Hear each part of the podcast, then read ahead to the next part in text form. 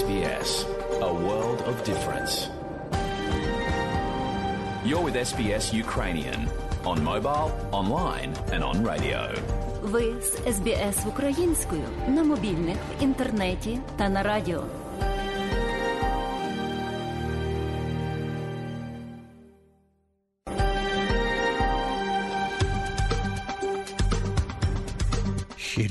Усім, хто слухає україномовну програму Радіо СБС сьогодні, 26 травня 2022 року. І я, Богдан Рудницький, дякую вам нині, що слухаєте Радіо СБС. А сьогодні, шановні друзі, у нашій радіопрограмі ви почуєте бюлетень новин Радіо СБС станом на сьогодні. Про події на наших рідних землях сьогодні нам розкаже київська журналістка Людмила Павленко. У нас сьогодні в гостях надзвичайний і повноважний посол України в Австралії, високодостойний Василь Мирошниченко. Також нині, шановні друзі, ви почуєте радіорозповідь про волонтерку із Австралії, яка побувала в Україні. Цікавий проект розпочали у Канбері. Про це ви також довідаєтеся сьогодні у нашій радіопрограмі. Звичайно, буде і більше. Тому залишайтеся з нами і слухайте Радіо СБС.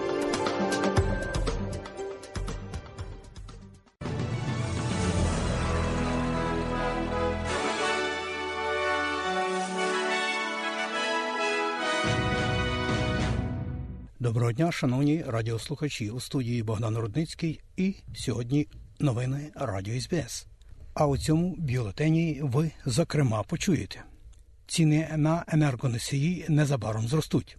Прем'єр-міністр Австралії каже, що новий федеральний уряд буде економічно відповідальним, але не порушуватиме передвиборчі зобов'язання. І у тенісі Рафаель Надаль здобув ще одну перемогу на відкритому чемпіонаті Франції з тенісу. І далі про все по порядку. Найбільш обтяжливими у нашому повсякденному житті є рахунки за електроенергетику. Отож, як повідомляється, рахунки за електроенергію Австралії зростуть з наступного липня місяця, після того як австралійський енергетичний регулятор вирішив перейти на підвищення базової ціни на електроенергію. Це означає, що рахунки для сотень тисяч австралійців збільшаться на 100 доларів або і навіть більше на один рік. Оптові ціни на енергоносії зросли більш ніж на 140% за останній рік частково через міжнародні фактори, включаючи вторгнення Росії в Україну і подальший попит на вугілля і газ. Новий федеральний уряд також звинувачує свого попередника. Кріс Бовен, який ймовірно буде міністром з питань енергетики в новому уряді, каже, що уряд пана Моррісона не діяв досить швидко щодо поновлюваних джерел енергії та інфраструктури передачі. There are international factors at play here. Of course, Тут діють міжнародні фактори. Звичайно, геополітичні обставини впливають на австралійські ринки багатьма способами. Але справа в тому, що відсутність енергетичної політики, відсутність інвестицій в нову енергетику, відсутність передачі протягом останніх 9 років означає, що австралійці платять за електроенергію більше, ніж повинні це робити. Прем'єр-міністр Ентоні Албанізі каже, що його уряд буде піклуватися про те, щоб бути економічно відповідальним, але каже, що він виконає всі обіцянки виборчої кампанії. Після зустрічі із представниками резервного банку скарбник Джим Чалмерс визнав, що процентні ставки, які безумовно ще більше зростуть, матимуть вплив на економічне зростання у нашій країні. Пан Албанізі у той же час каже, що його уряд стикається з істотними економічними проблемами, і попередній уряд залишив економічну ситуацію гіршою, ніж те, що вони раніше визнавали.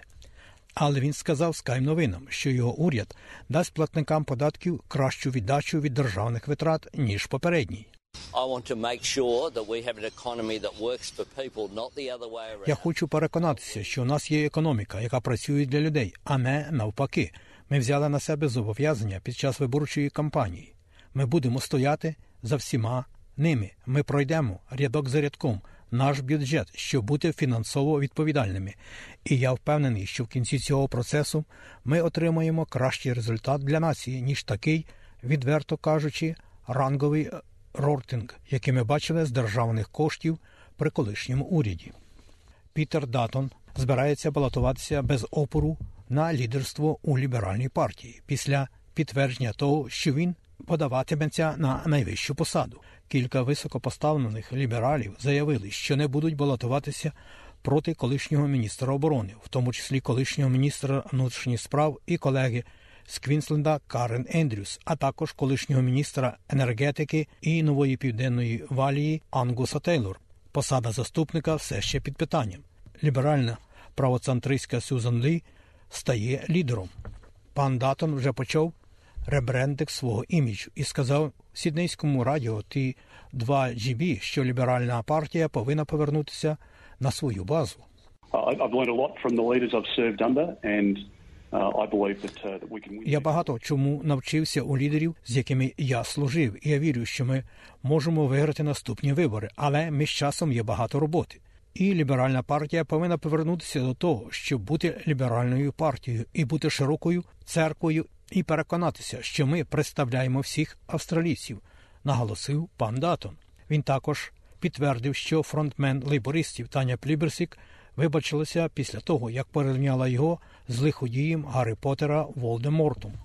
Федеральний парламентар Джуліан Сімонс визнав свою поразку у виборчій дільниці Райан у Брізбені. Його перемогли зелені. Елізабет Вотсон Браун стає третьою представницею партії зелених, яку обрали в палату представників.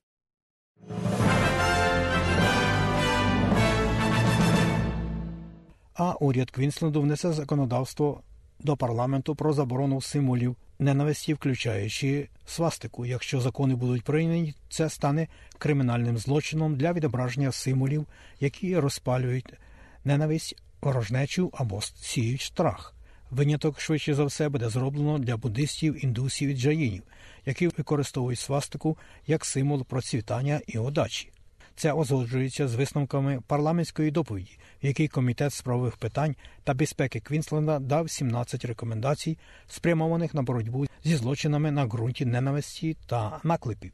Вікторія внесла аналогічний законопроект про заборону символів ненависті і уряд нової південної валі, як очікується, також наслідуватиме цей приклад. Прем'єрка Анастасія Палащей каже, що рішення не було прийнято легковажно.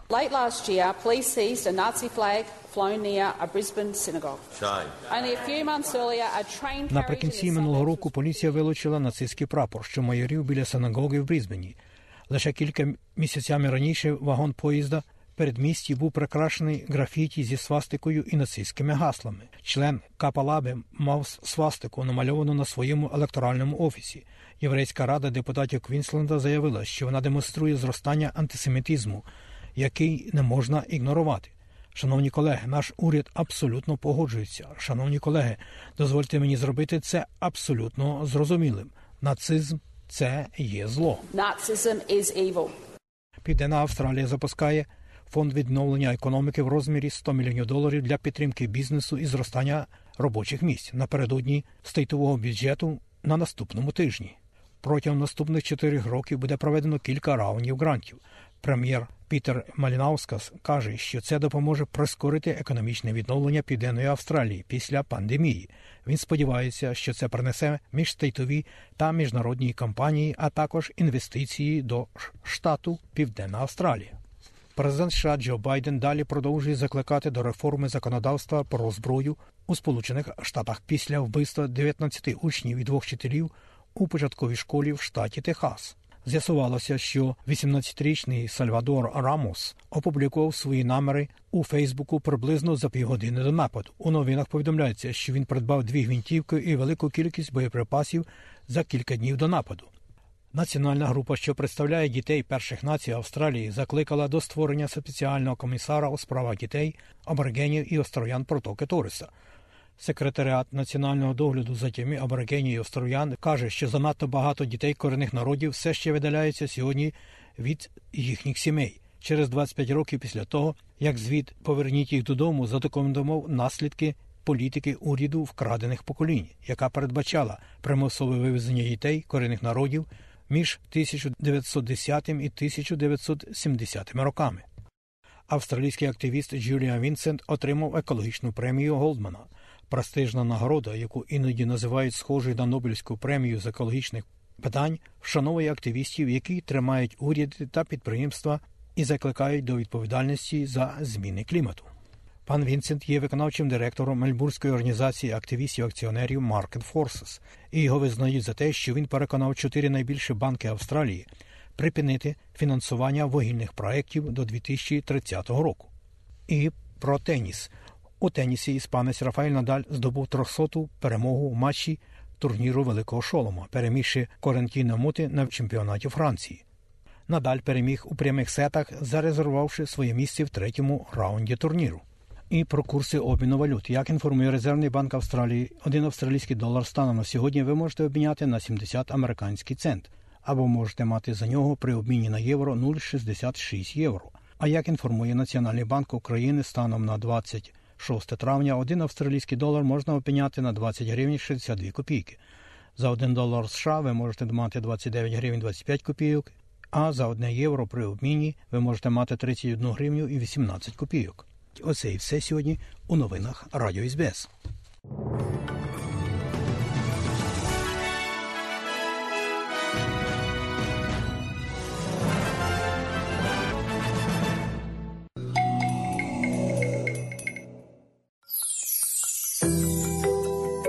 Ласкаво просимо додому на СБС українською. Новини Австралії та важливі дискусії рідною мовою. Слухайте радіопрограму наживо чи подкасти у зручний час та залишайтеся в курсі актуальних подій в громаді. Почувайте себе як вдома, де б ви не були. Завантажуйте додаток SBS Радіо.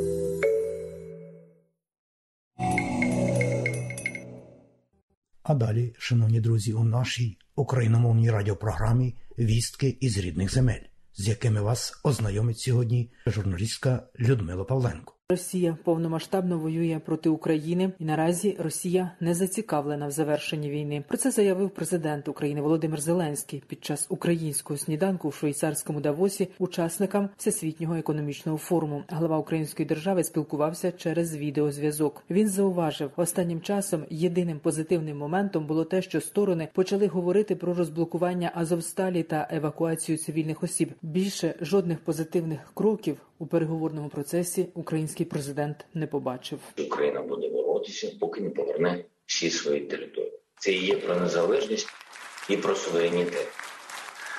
Я говорю, що ця стадія кривавої війни вона може перейти в формат дипломатичних перемовин в тому чи іншому вигляді за участю президентів Росії України двох або плюс наші стратегічні партнери в цю стадію ми можемо йти, коли ми зрозуміємо, що як мінімум сторона Російської Федерації показує можливість і бажання перейти з кривавої війни до дипломатії. Це можливо, якщо продемонструє Російська Федерація хоч щось. Хоч чимось я називаю і такі кроки, як відведення військ до 24 числа. Скажімо так, я вважаю, що це правильний був би крок з боку російської. Сказав Володимир Зеленський. Україна отримала підтвердження щодо посилення своєї берегової охорони. Зокрема, Данія надасть протикорабельні ракети Гарпун та пускові установки до них. Як повідомив глава Міністерства оборони України Олексій Резніков, такими є підсумки другої зустрічі контактної групи на підтримку Україні у форматі Рамштайн. А за словами міністра оборони США Ллойда Остіна, 20 країн готові оголосити про нові пакети допомоги в галузі безпеки для України.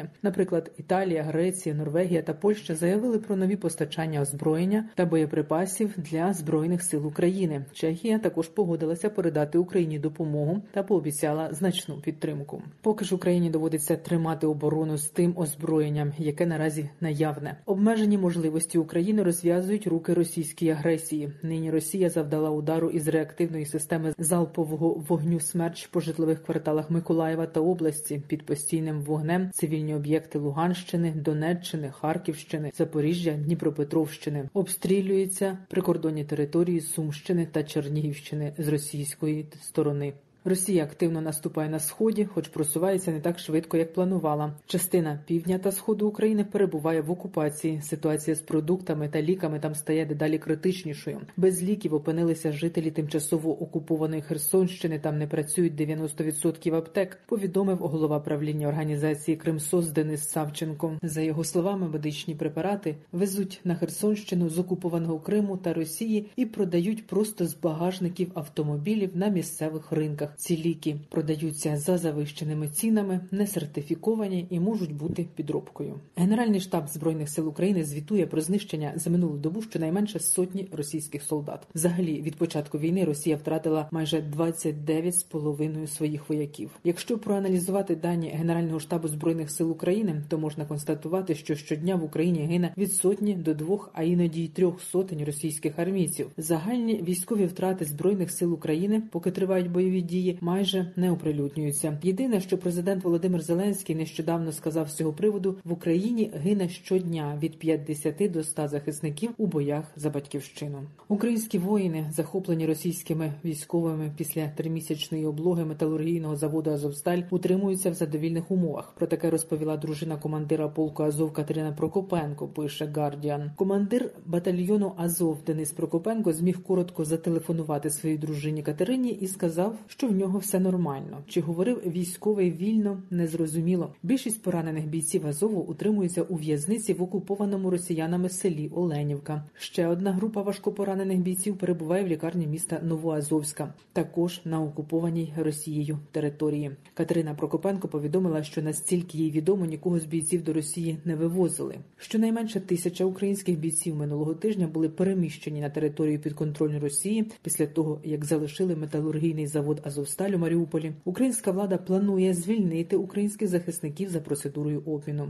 В самому окупованому Маріуполі загинуло щонайменше 22 тисячі людей. Про це вже неодноразово повідомляв і знову інформує радник маріупольського мера Петро Андрющенко. Він додав, що ця цифра базується на численних контактах, які він та інші посадовці міської ради продовжують підтримувати з чиновниками, які залишилися у Маріуполі. Водночас Андрющенко вважає, що фактична цифра загиблих в Маріуполі може бути набагато вищою. Місто практично зруйноване російськими окупантами, залишилося без енерго, воду та газопостачання. Росіяни в зруйнованому ними Маріуполі поширюють свою пропаганду через пересувні телевізори на колесах, оскільки газет в місті немає. Для увімкнення телевізора потрібна електрика, якої в місті теж немає. Російські армійці вирішили поширювати свою дезінформацію через пересувні телевізори. Для цього залучили техніку російського міністерства надзвичайних ситуацій. Щодня з Маріуполя росіяни вивозять людей спочатку у фільтраційні табори, а потім на територію Росії. За інформацією Петра Андрющенка, лише напередодні 230 маріупольців росіяни депортували до російського Таганрога. Зокрема, там було 15 дітей.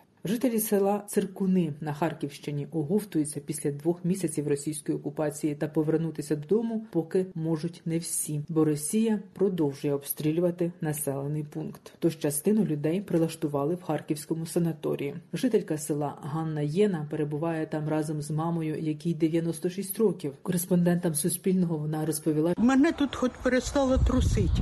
Отак вся тряслася. Я вся на 9 мая росіяни. Що вони кинули, повибивало окна. Я спала в три часа ночі. Друг на мене посипалось стекло. Якщо б не стол, попало б в дом нам. Перше время вони почали машини уганяти, садяться і їдуть. Поарестовували наших ребят многих.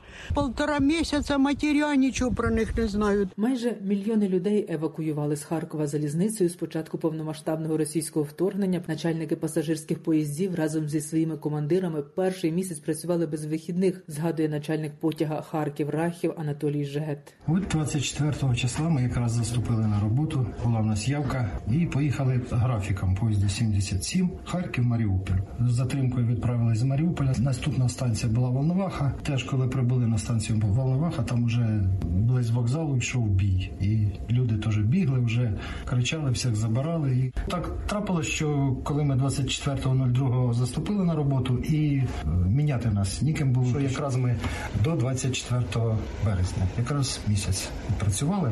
Прокурори Київської обласної та Києво-Святошинської окружної прокуратури спільно з СБУ встановили особи причетних до вбивства сім'ї старости села Мотижин на Київщині. Генпрокурорка Ірина Венедиктова повідомила, що як мінімум 14 епізодів злочинів на п'ятьох російських військових та трьох членів приватної військової компанії Вагнер відомо Генеральній прокуратурі. Після їхніх тортур вижило лише троє українців. Ірина Венедиктова розповіла, що за даними слідства під час окупації частини Київської області в березні ці російські військові викрали з дому староста села Мотижин Ольгу Сухенко, її чоловіка та сина. На своїй, так би мовити, базі вони катували сім'ю та хотіли вибити інформацію про українських військових і територіальну оборону. Після знущань їх убили. Через російську агресію проти України триває блокада морських портів. Від початку війни значна активність торговельного судноплавства з Одеси та до Одеси була відсутня. А подальша морська блокада Росії чорноморських портів України перешкодила комерційному судноплавству здійснювати операції в цьому районі.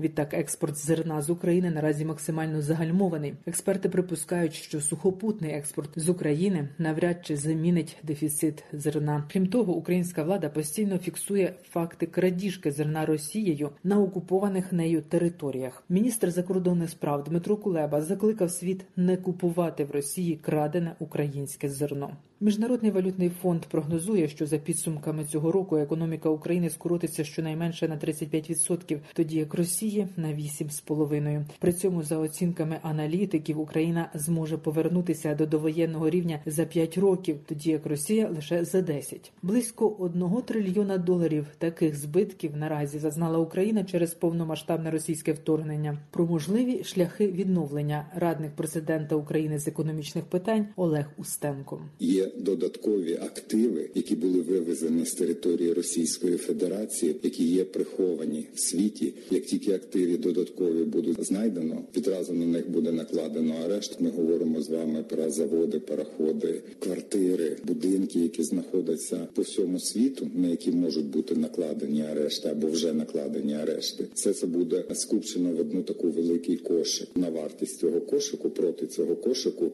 будуть випущені спеціальні боргові запозичення, боргові розписки, які будуть потім розпродані на міжнародному фінансовому ринку, і вже тоді відразу можна буде залучати кошти в фонд відновлення України. Людмила Павленко для радіо СБС.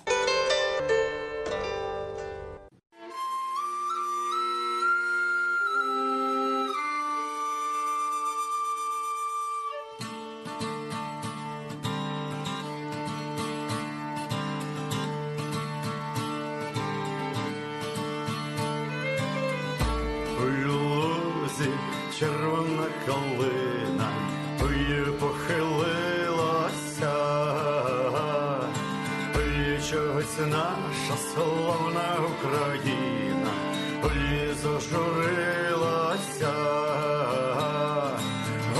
Ми тою червону калину підіймемо, ми нашу славну Україну,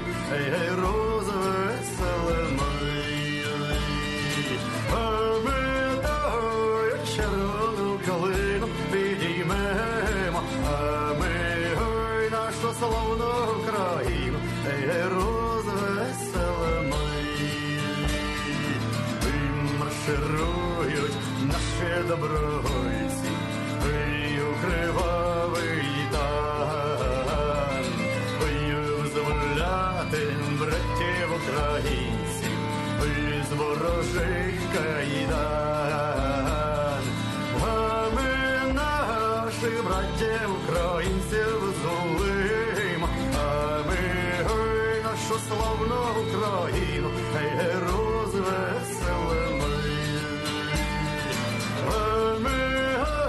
ой, наші браті українці визволимо, а ми ой, нашу славну Україну, розвеселимо. Не хилися, червона колино, вимаєш білий цвіт, ви не журися, славна Україно, вимаєш вільний рід,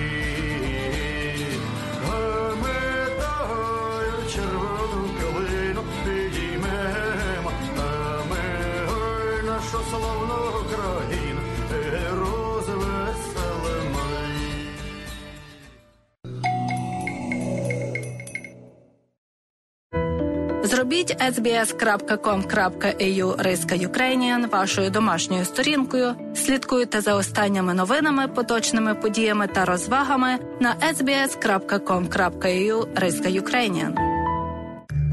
Подобається слухати SBS українською? Запрошуємо до дискусії на нашій сторінці у Facebook. Приєднуйтеся до нашої спільноти та діліться своїми думками. SBS українською у Facebook. Ви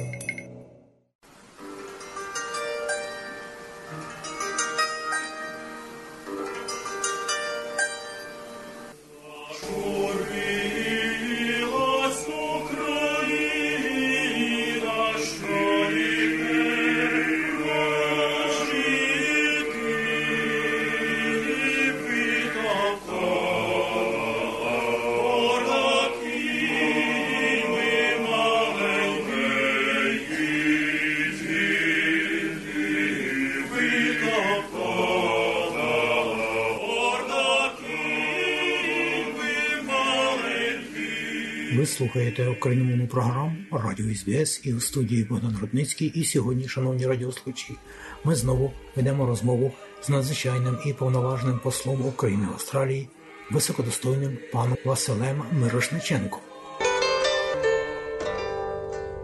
Отже, пане Василю, вітаємо вас на хвилях Радіо СБС знову. Вітаю. Будь ласка, ось е, про ситуацію сьогоднішню на наших рідних землях кілька слів. Ситуація складна. Е, Ворог посилює свої атаки на різних напрямках, особливо на східному напрямку, на південному напрямку. Також, як ми бачимо, жодного міста в Україні немає, яке було безпечним, оскільки ракети прилітають усюди. Ось звичайно ведуться важкі бої, і на сьогоднішній день дуже важливо підтримувати Україну, отримувати, щоб інші країни надавали військову підтримку, фінансову підтримку, гуманітарну підтримку. Це одні з тих завдань, які ставить президент перед усіма послами, і також переді мною. Ось е, тому, що е, в Росії все одно, тобто об'єктивно, в них є більше техніки, в них є більше людей, як то кажуть, немає цінності людського життя. а Є надзвичайно потужна пропаганда, є диктатор при владі, і, скажімо, машина працює. Та Е, вони ні під чим не зупиняються ні перед цивільними, ні перед е, об'єктами цивільної інфраструктури, ні перед об'єктами медичного забезпечення, руйнуючи госпіталі, руйнуючи школи, лікарні, мости, заводи. Тобто надається масового удару по українській критичній інфраструктурі.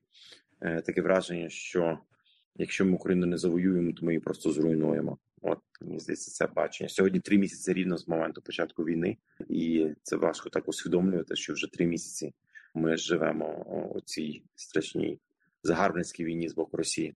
Ось е, скажіть, будь ласка, якщо ви спілкуєтеся з іншими представниками дипломатичних місій е, тут в Австралії, ну і звичайно з урядовцями Австралії, ось скажіть, будь ласка, як вони оце сприймають, що ось така війна йде загарбницька, жорстока і людино-ненависницька. Я бачу велику підтримку, яку я отримую від будь-кого, кого я зустрічаю тут, я включаючи дипломатичного корпусу, також із з боку австралійців, з якими я спілкуюся, тому що ну такої великої війни ніхто з них не бачив, бачили їхні батьки або можливо їхні прабатьки, так тобто хто застали Другу світову війну. Тому їм досить важко, знаєте, як то кажуть, уявити і охопити рівень того масштабу тієї катастрофи, які відбуваються в Україні. Звичайно, австралійські австралійська преса досить гарно висвітлює і багато висвітлює події в Україні з різних його аспектах, і е, публіка в Австралії проінформована про цю війну. Ось скажіть, будь ласка, тепер одне з дуже важливих запитань для взаємин поміж Австралією і Україною. Як буде надалі? Ось тому, що нова влада в нас е, починає нову каденцію. Має на увазі новий уряд пана Ентоні Албанізі. Підтримка в Австралії двопартійна. Ми це бачили з самого початку військової агресії в Україні, як і ліберали, так і лейбористи висловлювали свою підтримку, надавали цю підтримку. Мабуть, найкращим поясненням цього можна вважати це виділення допомоги, яка була виділена е, анонсована минулого четверга е, на нову суму 60 мільйонів австралійських доларів. Вона була виділена під час виборів. Як ви знаєте, що отримати згоду на видання такої допомоги, владі і уряду потрібна була згода опозиції на це, і вони її отримали, змогли виділити навіть цю допомогу за декілька днів до виборів. Я сподіваюся на комунікацію між прем'єром Албанізі та президентом Зеленським, яка може відбутися у найближчий час. Також буде встановлена комунікація напряму між е, міністром закордонних справ Пенні Вонг та Дмитром Кулебою. Як тільки буде визначений міністр оборони, я зроблю все можливе, щоб відбувся його дзвінок із е, чи її дзвінок із е, міністром Резніковим, міністром міністром оборони України. Ось ви зустрічалися перед виборами із Пені Вонг. Ось, будь ласка, як в неї ви відчували, так би мовити, налаштування щодо цієї війни в Україні? Ну, пені Вонг добре проінформована. Вона мене прийняла за 10 днів до виборів в Аделаїді в своєму штабі, в своєму офісі там, в Південній Австралії. Мені було дуже приємно, що в мене була така можливість е, змогти з нею особисто поспілкуватися. Ось ми говорили. Я їй надав, можна сказати, знаєте, як такий загальний брифінг того, що відбувається зараз в Україні, які загрози стоять перед нами, що потрібно для того, щоб відбудувати Україну, яка роду допомога потрібна буде Україні в подальшому. Ми гарно з нею поспілкувалися, поговорили. Я їй побажав успіху. Я дуже радий, що власне мені це вдалося зробити напередодні виборів, на яких либористи здобули перемогу. А ось е, скажіть, будь ласка, чи ви плануєте зустрічі з паном Албанізі, який сьогодні ввечері повертається до Канбери найближчі дні? Так, я планую найближчі дні зустрічі з ним. Найближчі дні справ тому я буду в Україні відряджені. Також пан Албанізі буде зайнятий формуванням уряду. Як ви знаєте, і засідання їхньої партії відбудеться наступного тижня, коли будуть визначатися члени уряду. Тому я сподіваюся на зустріч із ним після того, коли вже буде уряд Австралії повністю сформованим. А до того часу я сподіваюся, що в нього відбудеться телефонний дзвінок з президентом Зеленським, а зі мною він зможе зустрітися після того, як сформує свій уряд. Ви вже так би мовити відвідали найбільші міста і столиці штатів Австралії і мали численні зустрічі з українською громадою тут, в Австралії. Ось е, кілька слів про ці зустрічі, будь ласка. Я зустрічався з українськими громадами вже в основних всіх містах, основних е, е, в деяких містах навіть двічі тричі, так зокрема в Сіднеї. Я декілька разів вже з громадою зустрічався в Брізбені, в Мельбурні, Аделаїді, в Перті двічі зустрічався з громадою. Я зустрічався з українцями, які приїжджають також зараз, як переміщені особи, так і з українцями, які тут проживають певний час з різними я кажуть хвилями діаспори. Ті, які приїхали після другої світової війни, ті, які приїхали нещодавно, останні 20 років. Ось ну враження, які розумієте, як справа в тому, що я е, добре знаю діаспору в Великобританії, Канади та Сполучених Штатів. В принципі, вона нічим ця діаспора не відрізняється від діаспори, яку я бачив там. В неї є свої плюси, є багато своїх мінусів, є багато проблем, які є в громади. Єдине, що мене тішить, що мені здається, вся громада розуміє, що треба об'єднатися і працювати разом. Там, де вони цього не розуміють, я намагаюся їм це пояснити, що потрібно працювати разом. Ви знаєте, тобто, що відбулося? Відбулася така річ, що в свій час. Е, українська діаспора відіграла дуже важливу роль, тому що коли був радянський союз, українська діаспора світу працювала над тим, щоб була незалежна Україна, і вони зберігали ту Україну в себе в серці, в своїх громадах, підтримували цю українськість. Це було дуже важливо. І можливо, коли Україна здобула незалежність, як то кажуть, втратилася мета, та втратилася мета цієї всієї діяльності, яка була. І ось ця агресія Путіна 8 років тому вона надала нового поштовху громаді українській за кордоном до праці. Тим не менше, я хочу зазначити, що я хочу бачити більше молодих людей, які будуть залучені. Ну не не тому, що знаєте, в мене якісь є перестороги до віку. Ні, справа в тому, що от саме з цієї старшої діаспори хотілося бачити більше їхніх дітей залучених. Тому що я дуже часто зустрічаю такі випадки, коли от люди активні в громаді, вони вже такого літнього віку. А коли я їх питаю, а ваші діти займаються питаннями України? Ні, не займаються. А я в них питаю: а чому вони не займаються? Ну їм це не цікаво, і тут дуже важливо зрозуміти цей представникам громади, чому це їхнім дітям не цікаво. І я їм дав відповідь на це. Я їм сказав, що треба модернізувати е, діяльність громади, тому що ваші діти сприймають вашу діяльність як те, що цим займаються їхні батьки. Їм це не цікаво, і тому дуже важливо передати керівництво громадам молодим людям, молодим людям, які приїхали нещодавно, які зроблять її кавою, модерною, сучасною, яка була б цікава цим людям зі старшої діаспори. Ніяким чином я намагаюся применшити роль будь-якого представника діаспори. Але тут потрібно розуміти, що в Україні відбувається війна, і нам потрібно зовсім інший набір навичок. Нам потрібні люди, які знають бізнес, які активно спілкуються в соціальних мережах, які медійні, які здатні організовувати речі, яким вже старшому поколінню важче з різних причин. Е, ось тому я буду заохочувати оновлення і знаєте, свіжу кров, запуск свіжої крові. Дякую вам. І ось е, ще таке до радіо СБС і зверталися зокрема не про радіо, а про е, телевізійну програму. Зараз е, телебачення е, україномовна радіопрограма транслюється о 9 годині вечора з понеділка до п'ятниці. Але, зокрема, пані Яроцька, пані Шевченко, пан Чорнобаєнко запитують, ось чому Україна відмовилася від англомовного телеканалу, і який дуже потрібний для діаспори не тільки в Австралії, а й в інших країнах, тому що вже нащадки українців, ну скажімо так, не володіють або дуже погано володіють українською мовою. Ось чи ви могли би передати оце повідомлення чи звернення до українського уряду про те, що ось такий канал був, але його нема, на жаль. Звичайно, я з радістю передам. Але мені здається, що якраз станом на сьогодні в умовах війни ведеться активна робота створення контенту англійською мовою і відеоконтенту, і аудіоконтенту, і текстів англійською про Україну. Багато видань, е, які почали робити контент англійською мовою, зокрема видання нове время. Вони запустили свою англійську рубрику. Я знаю, що ряд інших видань здається Forbes України. Публікувати статті англійською мовою і ще ряд інших українських видань, класичних, які запустили англомовні портали. Е, ось е, вони вже ці мультимедійні йдуть портали. Там вже йдуть контент, і відеоконтент, і будь-який інший контент. Так що я заохочую трошки до диверсифікації, до пошуку тих ресурсів, які є існують в Україні. Їх багато. Я запитую ще й тому, що е, з СБС телебачення звернулися знайти телеканал, який можна було б англомовний український, який можна було б транслювати через канали СБС, як робляться з інших країн але на жаль, не вдалося знайти жодного телеканалу, який міг би задовольнити ці потреби.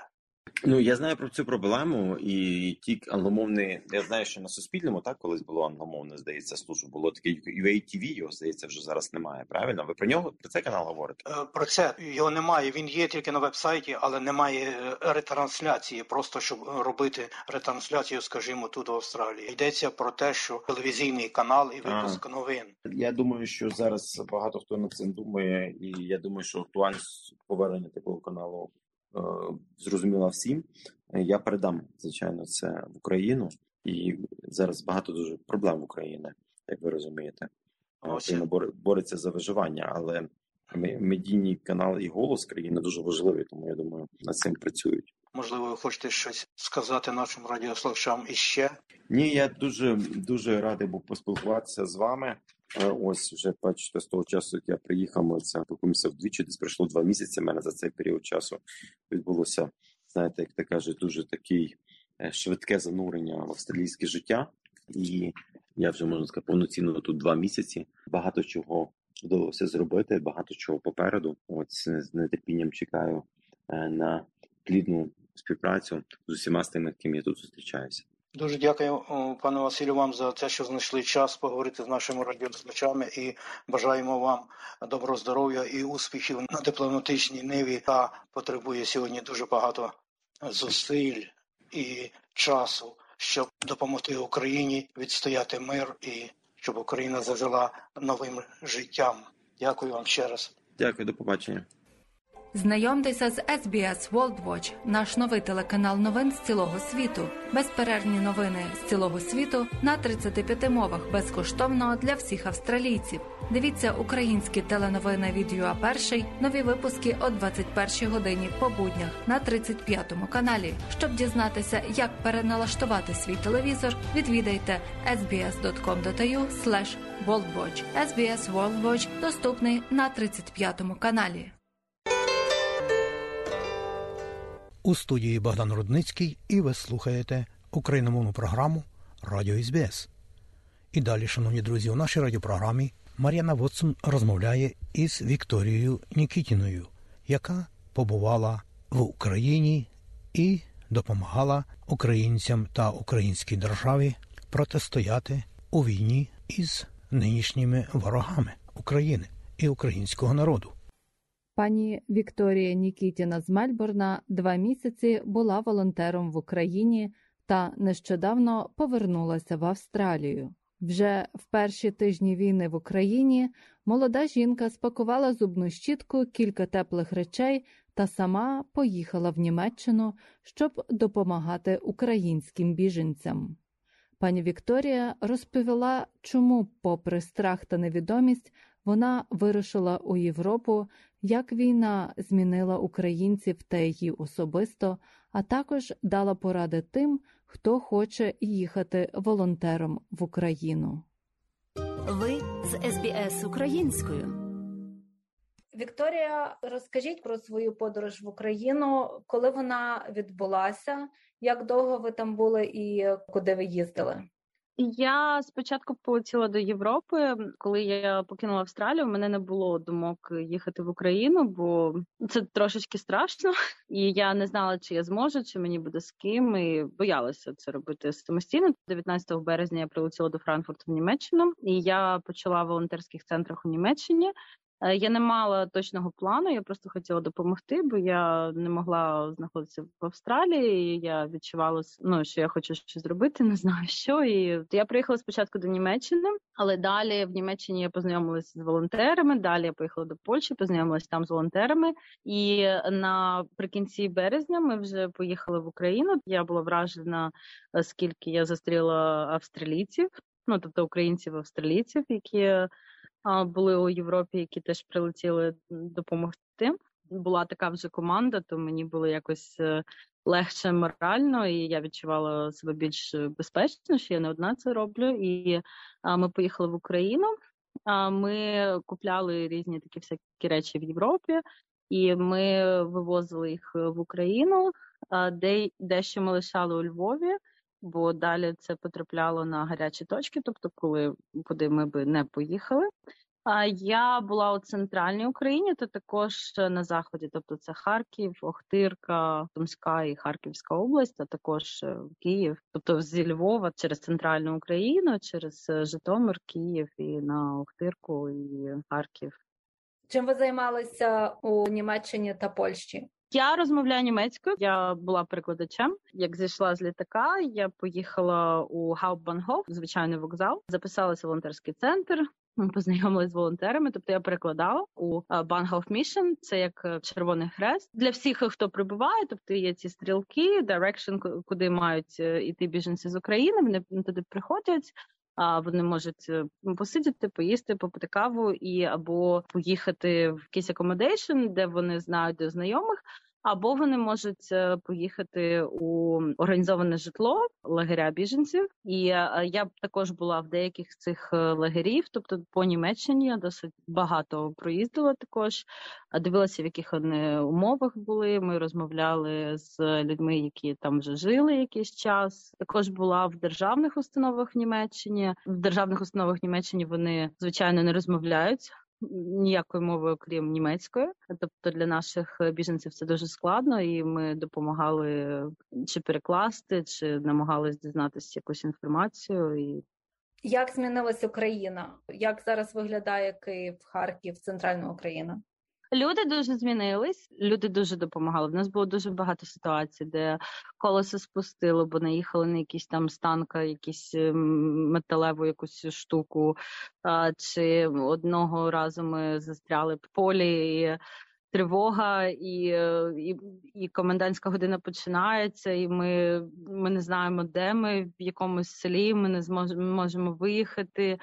Було дуже страшно, але люди надзвичайні. Ну тобто, перше, так це люди допомагають, і вони не хочуть брати ні грошей, нічого. Але також ще зміни, як змінились люди. Ті люди, які були в таких е, досить тяжких місцях, які залишилися, які не виїхали. Це взагалі чоловіки в основному. В них не було емоцій. В них дуже такі темні обличчя, але в них нема вже цих емоцій, бо вони вже не можуть плакати. Вони спокійно розказують. Е, мій онук е, був снаряд, і стіна на нього впала. Але вони це все розказують просто як сторі. В них нема сліз, в них таке як каміння. Це обличчя. Вони вже просто готові на всі на все. Вони вже нічого не бояться. В них немає яких якихось добрих очікувань. Це було досить страшно. Вони просто хочуть, щоб це почули. Вони просто хочуть, щоб може хтось ще про це дізнався. Коли ви їхали в Україну, які були сподівання, з якими емоціями їхалися? У мене були змішані емоції. Десь був е, страх, десь е, було бажання щось змінити, десь було бажання. Мені також було цікаво, так яка зараз Україна, як що змінилося. Що вразило в Україні? Люди найбільше всього люди. Ви е, сказали, що ви зустріли багато австралійців. Наскільки взагалі великою є підтримка волонтерів і волонтерів з різних країн? Дуже велика, бо волонтери роблять найвеличшу роботу. І звичайно є багато європейців, також волонтерів. Але для мене ну, бачити волонтерів з Австралії це досить сильно, бо ми знаходимося досить далеко, і е, летіти це це досить такий великий вчинок, бо ти ти ж не не поїдеш допомагати на, на день, чи на два, чи на тиждень. Тобто, це такий досить серйозний крок. З вашого досвіду, що зараз потрібно українцям в сенсі допомоги волонтерської, фінансової речима? Турнікети, дрони, термоприціли, і е, бусики вони мають насправді дуже велике значення для військових. Якщо хтось з Австралії хоче їхати в Україну, яка б була ваша порада на що звернути увагу, що з собою взяти, чого не брати? Я була спакована дуже light. У мене був просто рюкзак, де були такі дуже персональні речі. Я вважаю, що якщо нема прямих контактів з волонтерами, які знають, що вони роблять, якісь організації, то треба їхати до Польщі, бо там дуже багато українців, які ну тобто Польща це який як хаб, так між Україною і Європою, де дуже багато волонтерів, українців, де вони збираються. Звичайно, пакуватись дуже легко. Зубна щотка, зубна паста, декілька речей, які просто змінні, і, і, і все. А далі це це просто бажання допомогти, якщо є фінансова можливість. Що зараз? Які у вас плани? Чим ви зараз займаєтесь? Я зараз повернулася на роботу. Е, змінилася ситуація вже багато що є. Коли я там була, це було дуже таке. Ти не знаєш, як ти їдеш, де якщо зараз вона трошечки лінія цього фронту, так вона трошечки вже воно більш якось е, стабільно, так ну якщо це можна назвати стабільністю, але воно не так швидко змінюється і вже набагато легше вже є вже створилися ці е, нетворк цих організацій. Так ну тобто, вже трошечки легше це все робити. Тобто, вже можна просто переслати гроші. Коли ми були, це все було так рендом. Тобто, кожен просто прилетів, купив те, що він знає. Бригада така видає список, що їм потрібно. Так ти шукаєш це по Європі. Онлайн бігаєш по цим магазинам, DJI, це все вишукуєш, намагаєшся купити сідаєш і їдеш. Зараз це вже більш якось організовано, вже є чіткі потреби, які централізовані. Зараз це все здається трошечки простіше. Ви слухали розмову Мар'яни Вотсон з волонтеркою з Мельбурна Вікторією Нікітіною, яка нещодавно повернулася з України. Підписуйтеся на наш подкаст та слухайте розмови на актуальні, цікаві та важливі теми українською мовою.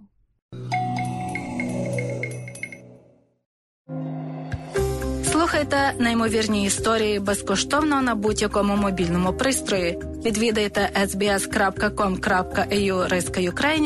або завантажуйте додаток SBS Radio вже зараз. Завантажуйте мобільний додаток SBS Радіо та слухайте свої улюблені програми вже сьогодні.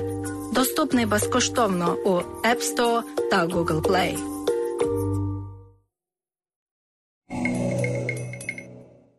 Нашого світу по всьому світу. Отож, багато переселенців із України опинилися в Австралії різними шляхами. І тут вони починають більш усвідомлювати, якими є важливі наша культура, наше мистецтво та усе українство. Отож далі про цікавий проект, який започатковується у Канбері, розповідає Тетяна Колдуненко. Доброго дня, шановні радіослухачі. Сьогодні я веду інтерв'ю з Валерією Дем'яненко, яка нещодавно створила театр Мотанка. Валерія, коли і як виникла ідея створення театру? Доброго вечора, шановні слухачі. А взагалі, е, ця ідея виникла у нас е, удвох, е, мого чоловіка та мене також. Передусім скажу, що ми обидва з України. Ми тут в Австралії не так нові. Мій чоловік 8 років, я 4 роки. І коли ми навчались в університеті, ми такі дуже заядлі театрали. Для нас просто було як попити води, мабуть, кожного тижня ходити до театру. Ми обожнювали театр, студентський театр Карпенка Карого просто неймовірні відчуття, коли ти бачиш ще молодих акторів, але вони так грають, ніби як востаннє. А звичайно, це наші театри Лесі Українки, Івана Франка, які ми також обожнюємо. І коли ми приїхали сюди, ми зрозуміли, що нам настільки бракує. Не просто театру, а українського театру. І ми вирішили, що можливо одного дня, коли-небудь, ми зможемо щось таке зробити. А в цей час нам здається, що ця нагода просто неймовірна, тому що та ситуація, яка є зараз в Україні, потрібно, щоб була якась не просто розрада, а ця розрада була з такою, ніби як підтримкою для України, тому що один одне з наших головних, е, чому ми хочемо зробити цей театр, щоб е, кошти йшли на підтримку України. І таким чином, от у нас якось так ця ідея вже давно-давно-давно виникла, але ми її вирішили зараз е, в життя. А чому саме мотанка?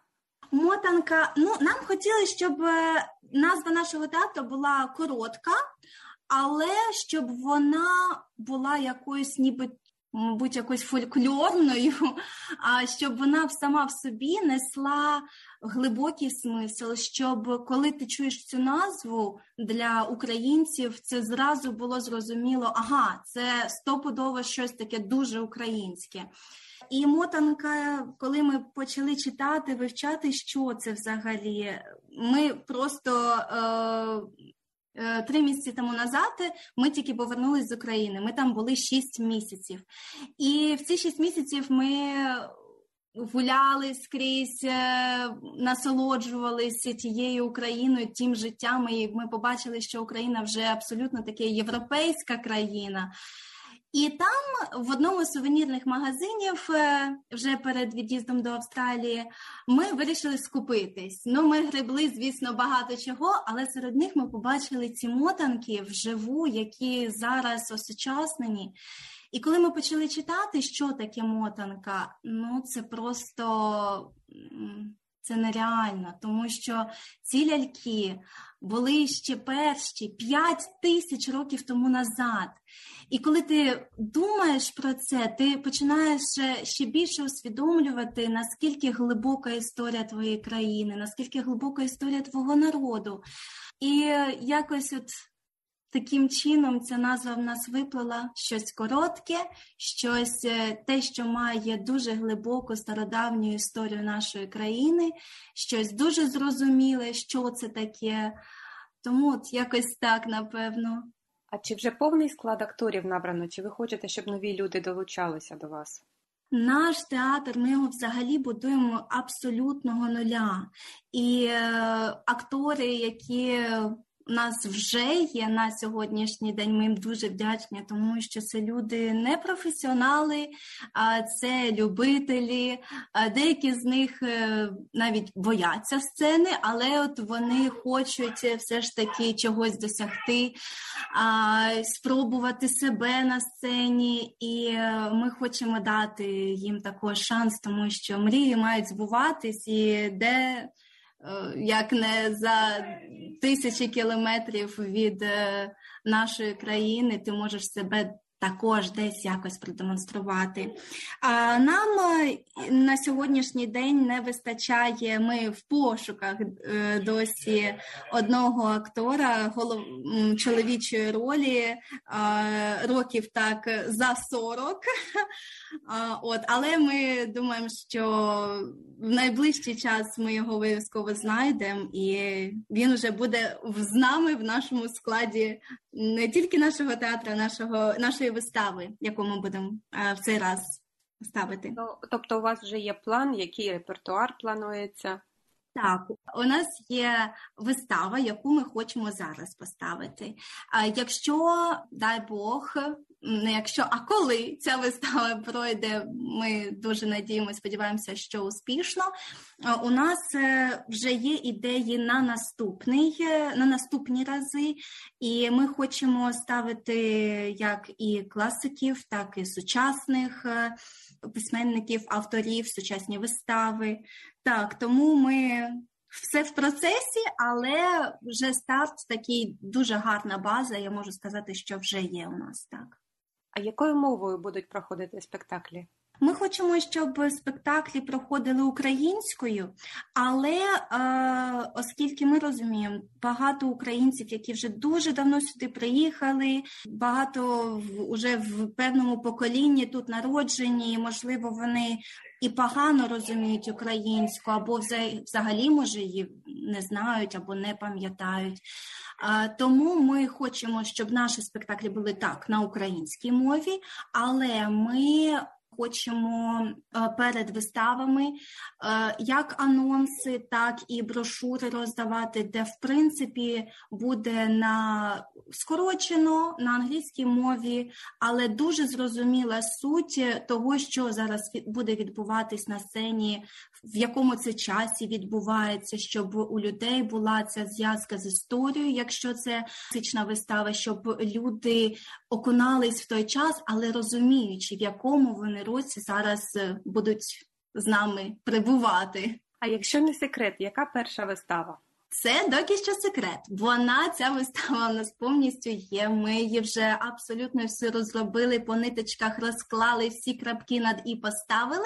Але ми хочемо це поки що ще потримати в таємниці до якогось певного часу і трошечки привідкривати завісу наших репетицій, в тому числі, і можливо е, хтось з наших глядачів, які будуть онлайн е, за нами слідкувати. Можливо, хтось впізнає, що це за п'єса перед тим, ніж як ми оголосимо, що саме ми будемо показувати цього разу. В такий спосіб ви підігріваєте цікавість глядачів? Можливо, можливо, так. Де саме планується перший виступ? Перший виступ ми плануємо в Канбері, оскільки ми з Канбери. У нас е, наразі в пошуках е, залу для там, де де вже буде сам виступ, репетиції також, е, але нема нічого неможливого, це просто такі робочі моменти. Тому да, перша вистава буде проходити тут в Канбері. Я сподіваюся, ми вас побачимо також в Сіднеї і може по інших містах Австралії.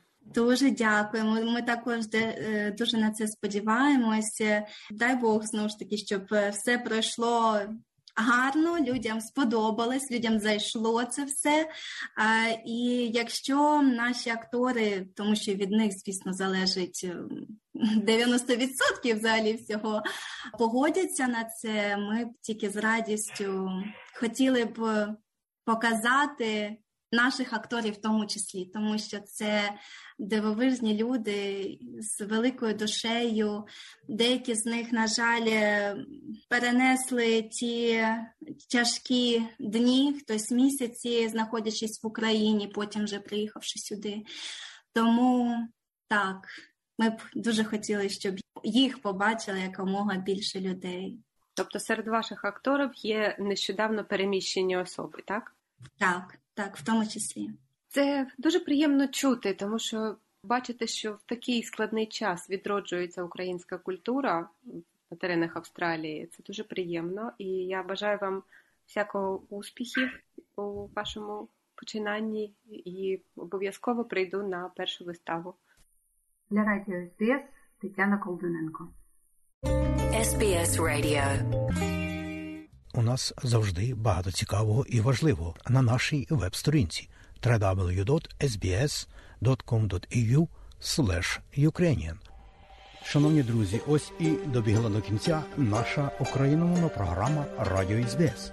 І нагадаю, що з нами можна сконтактуватися телефон 03 99 49 23 15 або через електронну пошту ukrainian.program.sbs.com.au Отож, слухайте Радіо СБС і заохочуйте до цього інших.